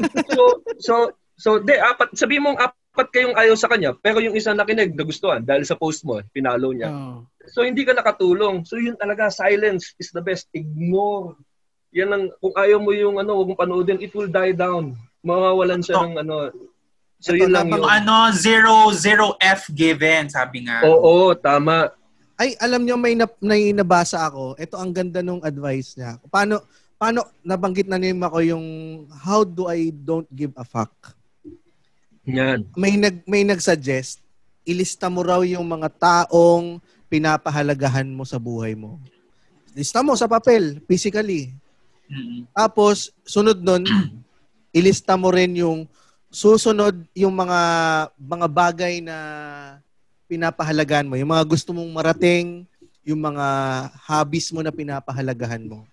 Para kapag kunyari, doon sa may taong nagsabi sa'yo, may nag-call out sa'yo online, tapos, kinall out ka, sinabihan ka ng kung ano-ano, papatayin kita, mga ganyan. Mm-hmm. Ang pangit mo, huwag ka nang magaganyan. Tingnan mo yung tumingin ka ulit sa papel. Kapag wala siya doon sa papel, don't give a fuck. Kapag may sinabi naman sa iyo na wag mo nang gawin yung ano, wag mo na, kunyari may hindi ka magaling sa video game tapos may nagsasabi sa iyo na banu mo naman sa video game. Tingnan mo yung listahan mo. Kung wala doon yung video game, don't give a fuck. Simple lang ang buhay, 'di ba? Ang ganda nung ano, sa mga nakikinig sa amin, listahan niyo yung mga taong pinapahalagahan niyo sa buhay at yung listahan niyo yung pinapahalagahan ninyo sa hobbies. Mm-hmm. Yan lang ang pahalagahan sa buhay nyo. Magiging simple lang ang buhay nyo. Ngayon, ilista naman natin yung mga walang kwentang tao sa online. Una munang nasabi, si DJ Kuno. Pusko! Ano ang kinakaya? Huwag natin ilagay sa spot si Macoy. Hindi. Tayo naman magsasabi rin tayo eh. Oo. Kasi ito lang yung mga sikat online. Listahan ni James yan. Si Buknoy. Okay. Buknoy, paano mo may nag-comment dito eh. Na-call out mo na ba si Buknoy sa Twitter? Yes, pero dinm ko siya. Sinendan ko siya ng DM, pero hindi pa niya ata nababasa. Hindi kasi ano eh, minor pa lang si Buknoy. So, sabi ko, ano ba si Buknoy? 17. Nako, minor 'yan eh, no? Si minor pa. Talaga, oh. So, DM ko, pinagsabihan ko sa DM, DM ko sa Twitter. Parang sabi ko lang, okay ka pa ba? Kasi parang ano eh, pinag-iisipan mo pa ba yung mga ano, ginagawa mo dyan? Pero napakagandang ano yun, napakagandang advice yun sa kanya. Mm-hmm. Yun lang sabi ko, pinag-iisipan mo pa ba yung mga ginagawa mo dyan? Parang ano, yun lang, tinanong ko lang, okay ka pa ba? Pinag-iisipan mo pa ba yung mga ginagawa mo dyan? Yun lang. Sinagot ka ba niya? Hindi. Kasi baka hindi niya pa napag-isipan din. Oo, hindi pa niya napag-isipan niya, i-reply niya. Kasi pagkabasa niya sa... Kita naman sa mga videos niya. Oo, sa videos niya. Pagkabasa niya nung message mo, sumayaw siya sa McDonald's, tapos pinakita niya yung bayag niya. Oo, ano eh. May paano eh, may pabalot eh. May sumilip na santol eh. May pasantol. Oo eh. May nakamatis. Si Muman may tanong, may ano eh, may gusto ring itanong kay Buknoy eh. Diba? Yung ka-level doon yung tanong mo. Anong tinatanong mo noon? Kung may magulang pa? Oo, kung buhay pa yung magulang niya. Kasi, I mean, diba? Walang gumagabay eh. Parang, kung meron man, diba, you bring your parents shame kapag ganun ang kinikilos mo. Siyempre tayo siguro, ikaw, nakikita ko Macoy, lahat ng kinikilos mo. Although, sometimes you don't give a fuck. Pero pag sinabi ng parents mo na ganun, kahit pa paano kinoconsider mo yung sinasabi nila. Oh, oh. Yun yung naitanong ko kay Buknoy, wala pa naggagabay dito na kasi he's a minor or baka kinain na siya ng success, guys. Para sa kanya, success yun eh. Feeling ko din eh, kinain na. Kasi sana pag bata pa talaga, no? Sana hindi siya mag-implode, guys. Yun ang inaano ko. Pag bata pa kasi talaga, hindi pa developed yung ano yun? Yung cortex? Something? It's, yung ano? Yung cerebellum. Oo. Basta yun. Something dito sa brain. Basta sa utak, oo. 25 years old pa lang magde-develop. So pag may 25 years old, ginagawa mo pa rin yung papakita ng santol. Ganyan ka na habang buhay. Papi James, may tawag doon. Yung di ba sa utak, nakahati siya sa mga colors? Yung ano, motor skills. Yung di ba may tatawag? Okay, napakita nga yung itlog eh. Na ano, napasipa. So, involuntary na yung ginawa niya. Involuntary. Kasi nga parang hindi na niya naaano yung mga actions niya. Nalalabas siya, wala siyang mask. Oh. Ay, isa pa yun. Ito, si ano naman, Daryl Yap. Ay. Vincentiments. Na-call out mo na ba siya? Na-call out ko siya, nag-tweet ako. Nag-ano ako sa kanya, open tweet regarding doon sa kanyang videos pertaining to the teachers. Oh. Medyo na-offend ako eh. Na-offend ako doon sa mga videos na nilabas niya pertaining to the teachers dahil teacher ako. Nagtuturo ako sa Letran, sa college. Medyo na-offend ako dahil hindi ko nagustuhan yung pagkakasulat niya doon sa ano, linya ng mga aktor niya. So, kinall out ko lang. Parang nagpaliwanag lang ako na, hindi, pagkagagawa ka ng ganyan, bilang isang communication graduate, diba? Nag-film ka pa naman. Dapat yung both sides. Eh, yung kanya parang ano eh, nadehado yung mga guro. Ano lang yung kahit nagpalabas siya ng 3 videos daw na merong parent side, merong teacher side, and merong student side. Kahit na gano'n. Ang nakita mo dun sa nilabas na is sobrang nadehado yung mga teachers. Sobrang ano, parang sobrang nadehado yung mga teachers to the point na parang napamuka doon sa mga sa videos niya na ang teachers ay hindi nakikinig, walang empathy sa mga estudyante, at parang humuhut-hut lang ng pera sa mga magulang na nagbabayad ng tuition fee. Which is, in reality, hindi naman, oo. Kaya ako, guru ako, alam ko kung paanong sistema eh. I mean, kahit naman kami, online class, talagang ang nag-a-adjust din parehas. Teacher, tsaka mga magulang, pati guru. Parang out of ano na, no? Hindi na siya reality. Parang contrived na yung masyadong pilit na yung side ng estudyante. Parang napakababaw eh, napakababaw nung side eh. Correct po. So, yan, ito naman si Kaso alam mo, yan, yung diyan sa kay sentiments na yan, dahil masyadong pinag-usapan, dumami yung views, 'di ba? Yung huli nating tiningnan niya, 7 million views yung video niya. So parang hindi tayo nakatulong. Hindi tayo nakatulong dun sa pag ano, 'di ba? Kumbaga yung nag-backfire lahat ng ano natin kaya talaga importante wag as much as possible wag mong pag-usapan yung mga ganyan. Kasi 7 million views of which nakakaasar. Ang kaming na-open pinagkakitaan pa niya. Hindi niyo pa ayaw mo kanina. Oo, ganun din. Eto naman, Macoy, kilala mo ba si Makagago? Siya naman, nakikita ko siya sa YouTube, pero may isa lang akong video na napanood niya. May opinion ka ba sa kanya? Kasi parang ang ginagawa naman niya, kinakalaban din niya ng hate yung taong... parang sumasakay lang din siya eh. Parang si Daryl Yap lang din eh. Kung ano yung negative na sinasabi ng mga tao dun sa isang influencer na yun. Sinasakyan niya. Nakiki-comment lang din siya. Parang katulad ng ginagawa natin ngayon. Tsaka nandun na sa pangalan tayo. Oo nga, no? Sa pangalan na din niya yung Makagago. So siguro yun lang talaga yung puhunan niya para mapansin siya sa social media. Oh, baka kasi may video siya na napanood ko, yung magkausap sa ni Boknoy, Glamour. Ay, oo. Tapos parang pinagsasabihan niya ata na umayos ka, ganyan-ganyan, bang mga ginagawa. Parang pinapagalita, parang, alam mo na, pinagsasabihan. Eh, later on, nalaman ko, parehas pala sila ng talent agency. Oo, so, nga. Kasama si din ata, pati si Sander Ford. Si Sander Ford. So parang na-realize ko, bakit ganon? Parang, yung ecosystem, parang medyo parehas ata. Medyo yung circle, bakit ganon? Parang si Sander, nagbabaihan. Si Boknoy, ganyan. Yung mga tricycle. Si Makagago, ang masasabi ko dyan, baka ganon talaga yung content niya. Kumpara niya, masabi niya yung mga sentiments. Parang tulad nga ni Vincent Sentiments, oo. Maganda rin pero yung sinabi mo, no, Macoy, no? Parang siguro, parang ino-orchestrate na lang to nung talent agency nila. Oo. Hindi ko alam, pero magtataka ka eh. Sana hindi, pero nakakapagtaka.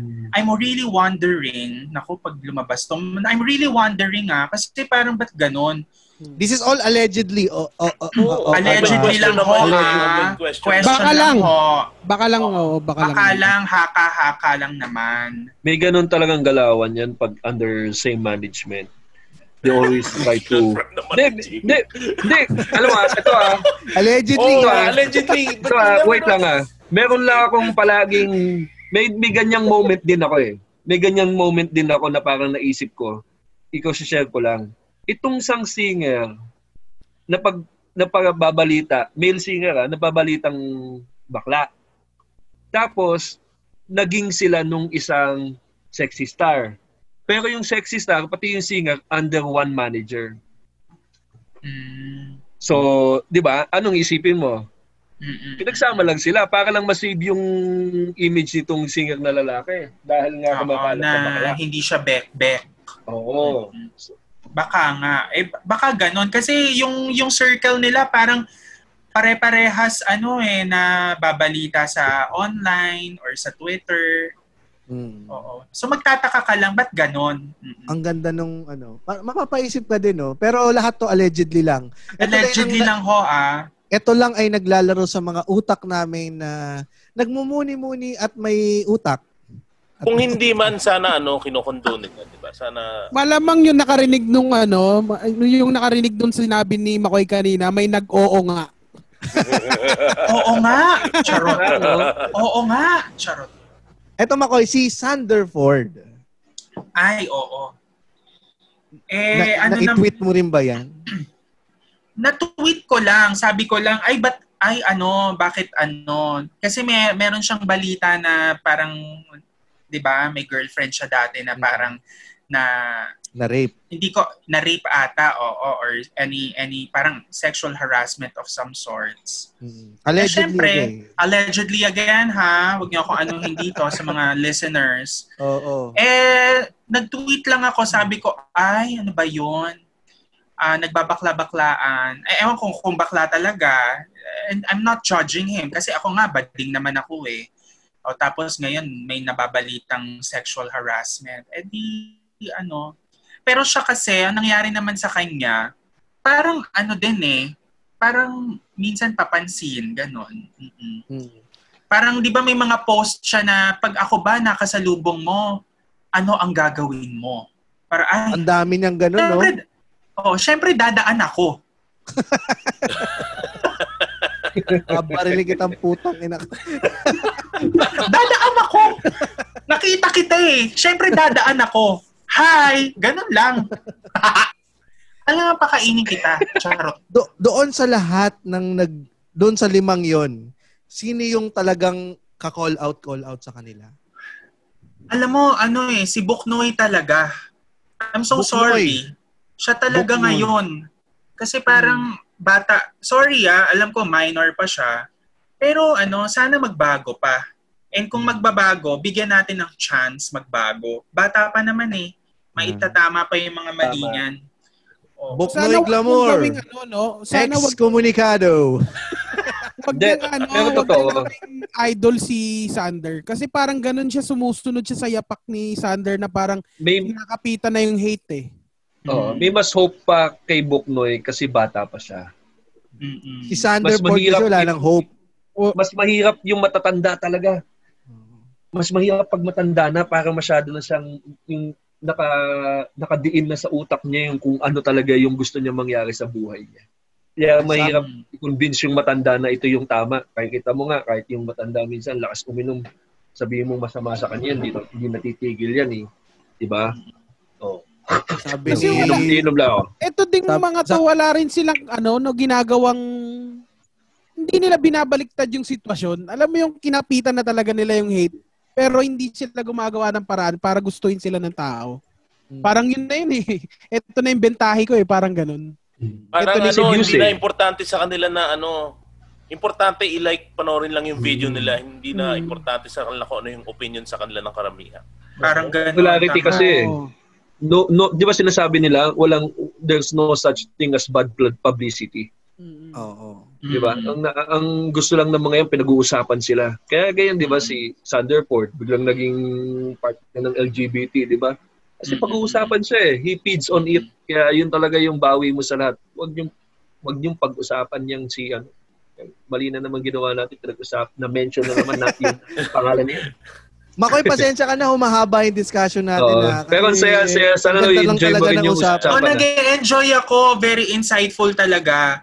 De, pero ano, totoo naman din talaga pagka mga halimbawa, eh, sabi nga nila clout, 'di ba? Ano clout, ba yung clout din? Parang ad hominem din yan, parang ad hominem yan. Parang namin alam na. Yung clout, parang ano, clout, ano, yung sa langit, charot. Mali na spelling, wrong spelling is wrong, charot.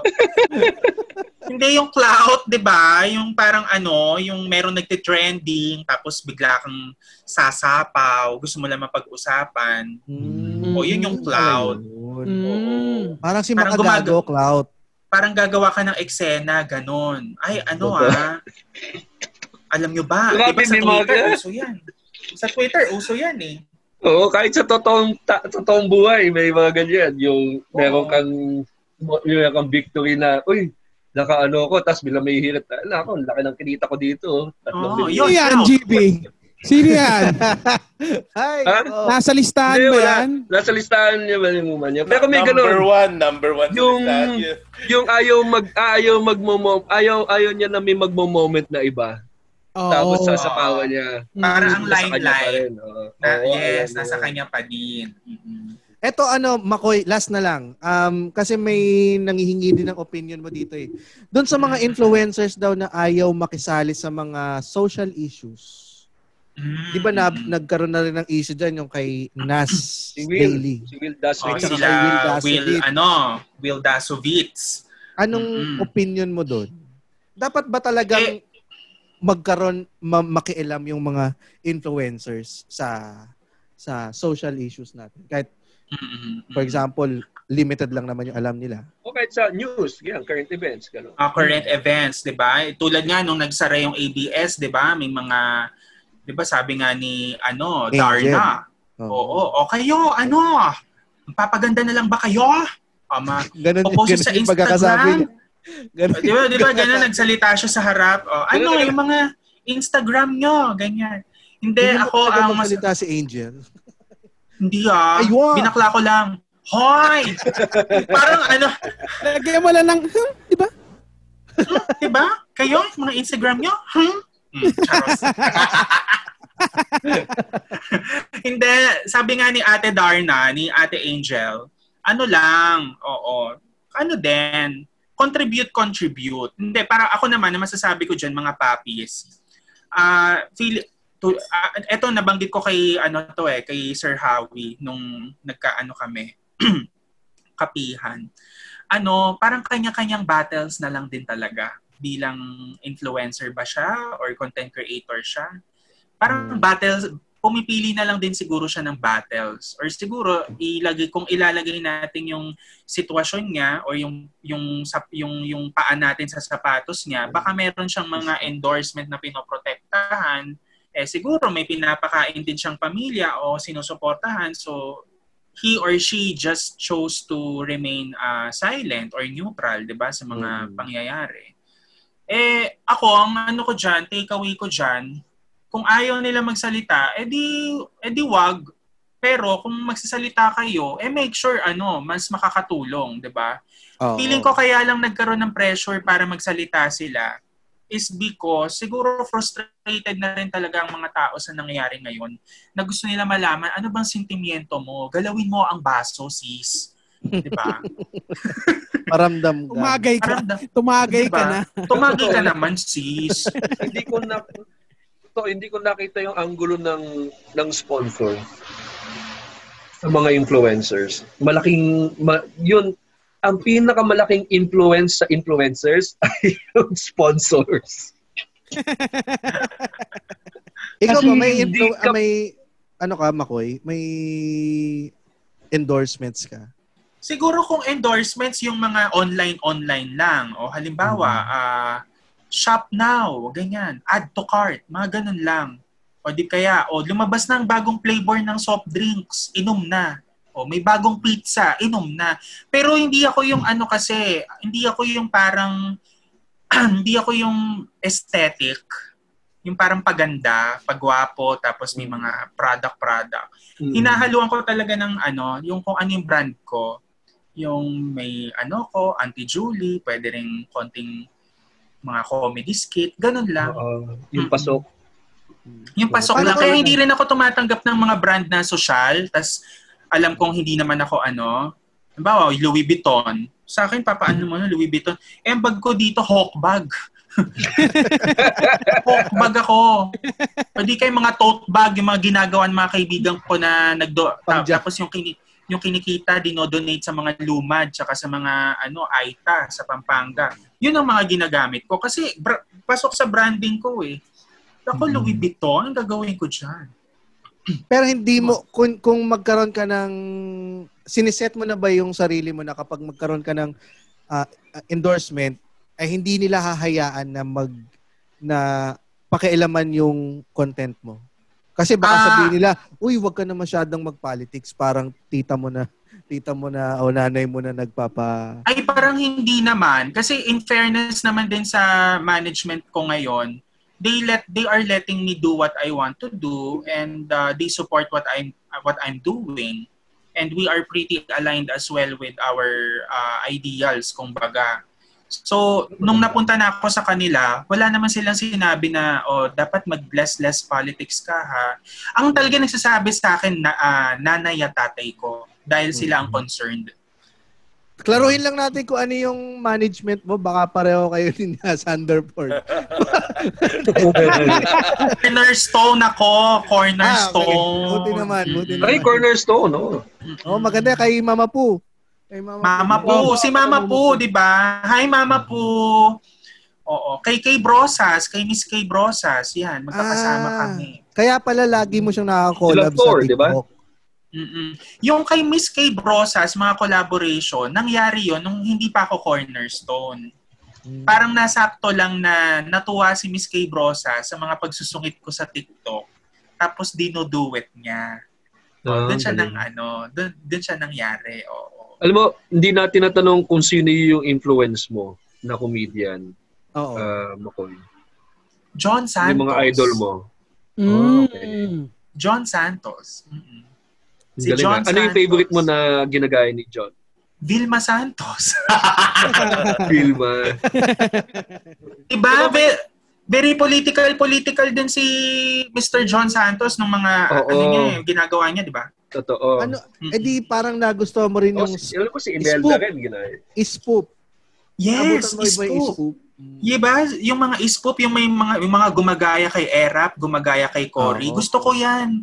Kaya nga pagka live AIDS sa UP, nanonood ako. Favorite ko yun, yung spoop. Oh. Pero ang ganda niya, no? Kung si Tita Julie tapos si John, no? Mag-uusap. Ang ganda niya. As anong, tita rin, no? Anong gusto mong next level sa career mo ngayon? Ngayon meron ka ng management. Gusto ko talaga maging comedian. Yung nagpapatawa ko sa TV. Or halimbawa, ano, yung ano lang, good vibes lang, kumbaga. Ayun. Ayun thank you again, Macoy. Ngayon, in-extend na namin yung invite sa'yo to perform with us sa Comedy Manila pag bumalik na tayo lahat sa normal. Oo naman. Kapag open mic ka. Para lang makita mo rin yung kagandahan ng side ng stand-up comedy. Dahil feeling ko, si John Santos nag-stand-up comedy rin eh. So, talaga? Oo. Thank you very much, Macoy, sa pagpunta dito sa Cool Pals na napakalit naming show. Oo. Salamat din. Thank you din mga papis. Oo. Thank you, Macoy. Tsaka sana makapag-open mic ka para magkaroon ka rin ng iba pang platform dun sa pagpapatawa mo. Ay, salamat po. Umiinom ba kayo ng sangria? Oo naman. O sige. Okay. Si James na lang ako kontakin ko. Alam nyo na. Thank you. Thank you, Macoy. Baka may gusto kang sabihin sa mga listeners and followers mo, like, kung may upcoming events or shows or... ayan na. Sabi nga nila, allegedly. Allegedly lang mamaya. Allegedly. Allegedly lang mamaya awayin nyo ako dyan. Hindi. Sa lahat naman, salamat eh. Pero eto, salamat sa Cool Pals for inviting me tonight, this afternoon, this morning. Pasok yan. Nila mapapakinggan to eh. Tsaka meron ding taga-US na nanonood. Si Ren, nanonood sa US. Baka naman parimitans din dyan sa Cool Pals, ha? Total, taga-US ka naman. Alam nyo na. Parimitans ka. Ano pangalan? Ano, Papinong? Si Renan, si Zach Randolph. Renan, mag-remittance din. Ikaw naman, no? Western Union naman. Sure. Thank you, mga papis. Love ko kayo, Thank you, more power. Thank you, Macoy. Salamat sa paghihintay. More comedy. Macoy, pag nagpapaalam kami dito, sinasabi namin kung nasa ang lugar kami. Katulad ko, mula po dito sa Pasay, Nonong? Mula dito sa Nubali, cheers! GB. Mula dito sa Dupax del Sur. Muman. Mula dito sa Cavite, guys. And Macoy Dubs. Mula dito sa lugar ng mga Binay, Makati. Hanggang sa susunod na tawanan. Dito lang sa Cool Pals. If you like the show, please follow our podcast or watch us live on Facebook. Thank you. Yung nagustuhan ko is like, sa comedian, kahit na ano man yung style mo, na hindi pa rin nawawala yung gusto mong iparating kung ano yung nararamdaman mo na nangyari sa society. Yung satire, hindi nawawala. Kahit na yung ginagawa niya, nagda-dub siya or nag-in-character siya na si Tita Julie. Hindi siya stand-up format, pero nandun yung intent to make people realize kung ano yung nangyari sa society through jokes. So yun yung maganda. Yun yung nakakatuwa. Kasi kailangan natin ng maraming ng performers and comedians na ganyan. Kasi yung best way talaga to educate and for people na ma-retain yung mga gusto mong sabihin is true comedy. Kasi mas na-enjoy ng tao. At the same time talagang tumatatak. Lumalabas din talaga sa sa tao kung pure yung intention niya magpatawa. So, pinag-uusapan na rin lang yung pure. Tinatanong dito ni Jomar J. Kulang na lang daw pangalanan mo raw, GB, yung sinasabi mo kanina. Pangalanan mo raw yung comedian. Pangalanan mo daw. Ito yung comment section eh. Nagulat na sila agad eh kung sino eh. Kaso ano eh, kaso ubos na yung oras natin. Eh. Saka si Jo, si RJ eh. Oo, pero alam mo, sabi nga ni GB, diba, parang kung nasa, feeling ko, si Macoy nasa tamang landas ng comedy. No? Tama yung intentions niya, tama yung... hindi man comedy, sa pagiging content creator. Foundation niya. Oo, tama yung foundation niya. Maganda. Maganda na hindi nga tama nga, 'di ba? Sa kanya na rin ang galing yung hindi puro rant. Dadaanin niya sa joke para mas maiparating niya yung tamang mensahe. Yung talagang tama. Yun yung the best way kung comedian ka. Yun yung ano, yung tamang word yata. Feeling ko, alam mo, feeling ko hindi naman siya na-cancel eh. Hindi siya na-cancel. Ano lang, pahinga lang. Napunta lang siya dun sa araw na wala siya sa mood at nakapagbasa siya ng message na hindi niya gusto. Hindi naman siya pinotakte. Hindi siya pinotakte ng cancel eh. Unlike sa ibang katulad ni DJ Lunyo na pinatakte talaga ng cancel. Iba yung sa kanya eh. Ibang cancel yung ginawa ng nangyari sa kanya. Parang bashing lang yun ng kaunting tao. Tapos nangyari na disheartened na siya dun sa ginagawa niya. Kasi 'di ba, ang sa mga komedyante, ang pinaka-sensitive ng pwedeng masabi sa atin. Ang pinaka-masama na pwede talaga masabi sa atin, ang corny mo. Hindi ka nakakatawa. Oh. Tapos dudugtungan pa ng babariling kita dahil corny ka. Sobra ka namang hindi natawa, gusto mo na akong patayin. So kaya nga nainggit ako dun sa anak ni Vic Soto eh. Napasorry niya yung nagsabi lang di maganda sa anak niya eh. Tayo mga komedyante eh. Talagang ang rami ng masakit na sinabi sa atin. Wala man lang nagsorry. Alam mo yun, di man lang natakot na masayip man sila makasuhan. Naging ano lang, feeling ko naging sensitive si Macoy nung time na yun. Pero kahit naman sa atin, kahit kaninong komedyante. May araw din naman talaga na ganyan talaga. Oo. May darating talaga sa buhay mo na tangina, yun yung panahon na nagbabato. Yun yung mga panahon na nag-quit na tayo. Oo, ayun yung mga panahon na gusto mo nang mag-quit. Na hindi ka masyado nag-open mic kasi parang feeling mo walang kinapupuntahan tong ginagawa mo. Pero nalampasan natin yun eh. So si Macoy, tingnan mo, ano siya, babalik siya ng malakas. Oo, after ilang araw lang din, nakakapag-Auntie Julie na siya. So, ganun lang din naman ang buhay ng komedyante hanggat hindi ka nakakancel. Feeling ko hindi pa tayo umabot yung Pilipinas doon sa part na ikakancel ka dahil offensive yung joke mo. Kasi feeling ko, mas marami pang nauna sa ating komedyante na mas offensive pa yung joke nila bago tayo makancel. Oo. To. Wala pa tayo dun sa US level na gusto nila i-cancel si Kevin Hart, dahil dun sa LGBT joke niya. Yun ang nangyari kay Macoy. Feeling ko hindi siya cancel talaga. Yun po ang any last words para sa ating director's cut? Sana lahat ng content creator katulad ni Macoy holiday, wala tayong pakat na lang direct ba na episode. Oo, naka-holiday. Naka-holiday yung director eh. Eto. Tayo lang ang nagpo-push ng kahit naka-holiday yung director. Hindi, kasi dahil wala nga, sakto nga, sabi ni Nonong, wala po ngayon si Direk Bal dito sa Director's Cut. Kaya kami muna ang magde-Director's Cut ng Director's Cut. Kami-kami na rin ang magpupurihan sa sarili namin. Kung maganda ba yung naging episode tonight? Hindi, pero ito, gusto ko na lang kunin tong chance na to para basahin yung isang essay sender natin. May nagpadala sa atin. Ito yung after ng show natin nung Sabado. Siya ay si Francen. Sabi niya, hello po, I've always been a fan but just couldn't join the live shows as I don't have a Facebook account.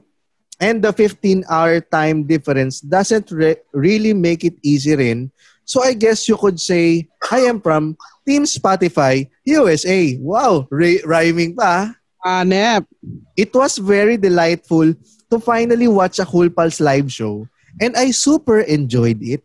I would like to thank you once again for a fun-filled night and wishing you guys more success in the future. Please, if there are other ways to support you, let me or us know because you all deserve it, and it will be one way to show you my, and I think I could speak for everyone else as well. Oy, mga nakikinig ngayon dito. Oo nga. Speaking in behalf of you, bigyan daw kaming pera. Pera naman. Ay, wala. Pera agad yun. Hindi, parang ganun eh. Yung tinutukoy niya eh, di ba? Oo. To show you my gratitude. Oh, OMG, I think I'm getting to the essay part. Ito na. Mampasa siya ng 5 sentences eh. Essay na. Haha. So I guess I'll share a bit na rin. I discovered your channel through an article written from When in Manila while looking for a Filipino podcast as there was really not much before. Uy, baka naman pwede niyong ikalat naman yung Cool Pals. I-share ninyo sa mga friends and relatives ninyo para naman dumami tayo. It was so refreshing to see a content with raw reactions and genuine talent in an age where everyone could label themselves as someone without actual credibility to do so. The chemistry between the three of you and the OG rotational house guests like Sir Rems during the first season was already impeccable. And it's even greater now with the addition of Sir Muman and Direk Bal. Hanep, si Direk Bal nasama pa. There was not one episode out of all 148 of it that it didn't leave a smile on my face. Kabisado niya hanggang 148 ha. Oo, ang galing nga. Nanood eh. Ay, nakinig. Ano to solid talaga. Pag Team Spotify talaga, napaka-solid.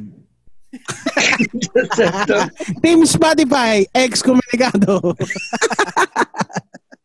Perhaps it's worth mentioning that your episodes, especially the latest ones, have been offering more than the usual kapupulutan ng aral discussions that's full of kulitan and tawanan because now it also ends with thought-provoking questions that makes one continuously wonder about significant issues even after na yung batang line fades into silence. It really is a silver lining, or I should say blessing in disguise. Ha ha ha ha. During this challenging time na mas frequent yung paglabas ninyo ng episodes. Dahil the world right now needs more of the happiness you all have been generously giving to all of us. Would it be too much to ask for a 1,000 episodes and perhaps more? Ha ha ha, kidding aside. Cheers to the whole team na bumubuo ng Cool Pals. Nakakahanga po kayong lahat. And if there were days na may mga nagsusubok na pababain ang inyong mga loob, please know that all of you have inspired me along with many more na sumusuporta sa inyo sa iba't ibang aspeto ng buhay. Lalo na po ang hindi pag-franchise ng bukuhan. I guess to end this message, it's just to borrow the words from you guys. Hanggang sa susunod na tawanan, Francine. Cheers. Tapos iiyak ka mo man. Iiyak ni mo man, oh. Iiyak na yan. Iiyak na yan. Sabi ni Kutingting Malonzo, meron na akong 3 pa na napasubscribe sa Spotify ng The Cool Pals. Oo. Baka naman, maraming salamat, Francine. Talagang sabi ko nga sa'yo, itong message mo is very heartfelt. Kayo, anong masasabi nyo? Ha? Alam mo, ang masasabi natin dyan, si Francine, wag mong pasalamatan kami dahil lahat tayo ay Cool Pals. We make the show better every time. Lahat kayo dahil sa inyo gumaganda yung show. So, lahat tayo Cool Pals talaga. Sama-sama tayo sa lahat. Yeah. Ikaw, no? You are part of the show. Sa akin, nakakatuwa lang kasi parang kabisadong-kabisado niya yung Cool Pals. Oo. Oh, ganun din naman siya, no? Ganun din naman itong mga to. Ito nga itong mga... Gumagamit siya. Ano ba yung sinabi ko? Gumagamit siya, no? Drugs? Isn't it? Gumagamit siya ng mga salitang ginagamit natin sa Cool Pals. Oo. Tsaka hindi ko rin akalain na maaabuti natin yung US, di ba? May nakikinig na pala sa atin ng solid Cool Pals sa USA chapter. Baka may pwede siyang pakasalan sa atin para sa green card.